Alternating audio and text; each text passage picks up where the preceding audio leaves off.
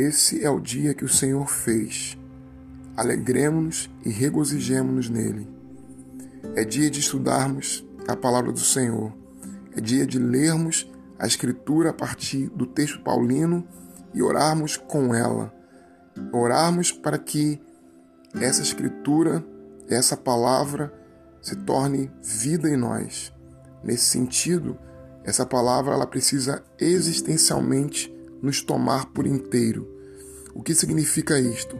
Significa que eu torno a palavra de Deus a minha oração.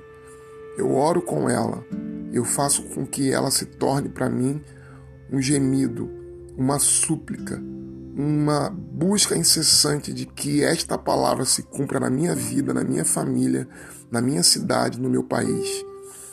Leiamos então a palavra do Senhor na Epístola aos Colossenses, capítulo 2, do versículo 9 ao versículo 20. Pois nele, nele habita corporalmente toda a plenitude da divindade, e nele fostes levado à plenitude. Ele é o cabeça de todo o principado e de toda a autoridade. Ou seja, em Cristo todas as coisas são sustentadas. Nele nós vemos plenamente o Deus eterno se manifestar. O versículo 11 continua: Nele foste, nele foste circuncidados, por circuncisão não feita por mão de homens. Ou seja, a circuncisão que há em nós não é uma circuncisão humana que marca a nossa pele e marca o nosso corpo de forma externa. A circuncisão que Deus realizou em nós é no coração. Essa é a ideia que Paulo aqui trata. Continuemos no texto. Mas pelo desvestimento da, da vossa natureza carnal, essa é a circuncisão de Cristo.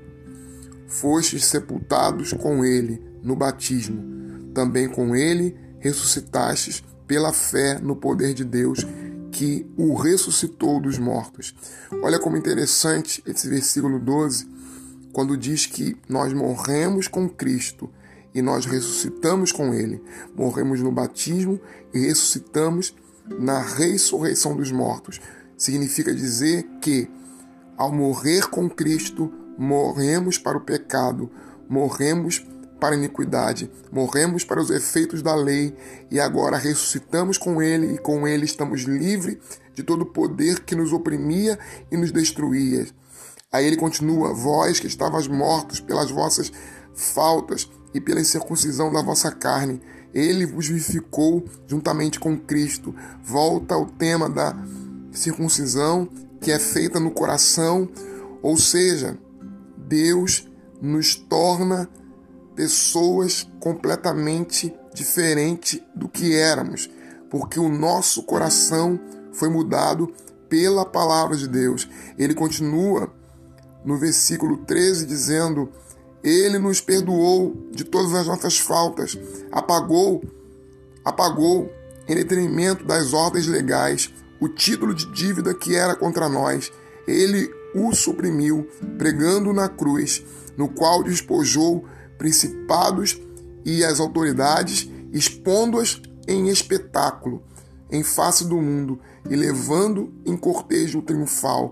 Ele venceu sobre os poderes do inferno, ele venceu sobre os poderes da morte, ele tirou de sobre nós o escrito de dívida, ele pagou a conta, ele liquidou todo o peso das ordens, das leis, das regras que eram impostas a nós. Ele nos libertou, ele nos perdoou, ele nos tirou toda sorte de coisas que nos distanciavam de Deus e nos concedeu plena liberdade para estarmos em Cristo Jesus, livres do mal, livres do pecado, livres da lei, libertos, livres, novas criaturas em Cristo Jesus.